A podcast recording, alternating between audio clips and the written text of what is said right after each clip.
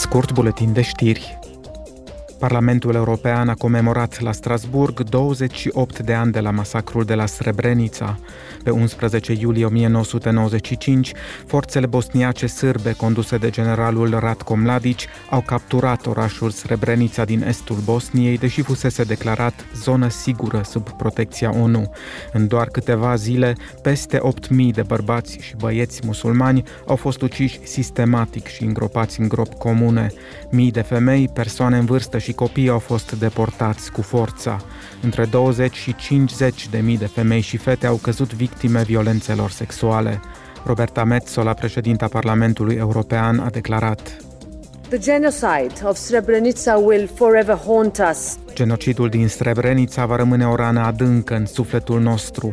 Acum, după 28 de ani, vedem cum din ce în ce mai multe persoane neagă genocidul și se mulțesc atât informațiile false, cât și cazurile de glorificare a unor criminali de război.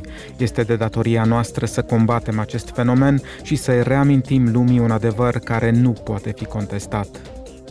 That cannot be denied. Organizația Națiunilor Unite a descris genocidul de la Srebrenica drept cea mai mare crimă petrecută pe pământ european de la al doilea război mondial. Eurodeputații au dat undă verde unor noi norme care vor mări economiile de energie. Noua lege impune reducerea cu aproape 12% a consumului primar și final de energie până în 2030.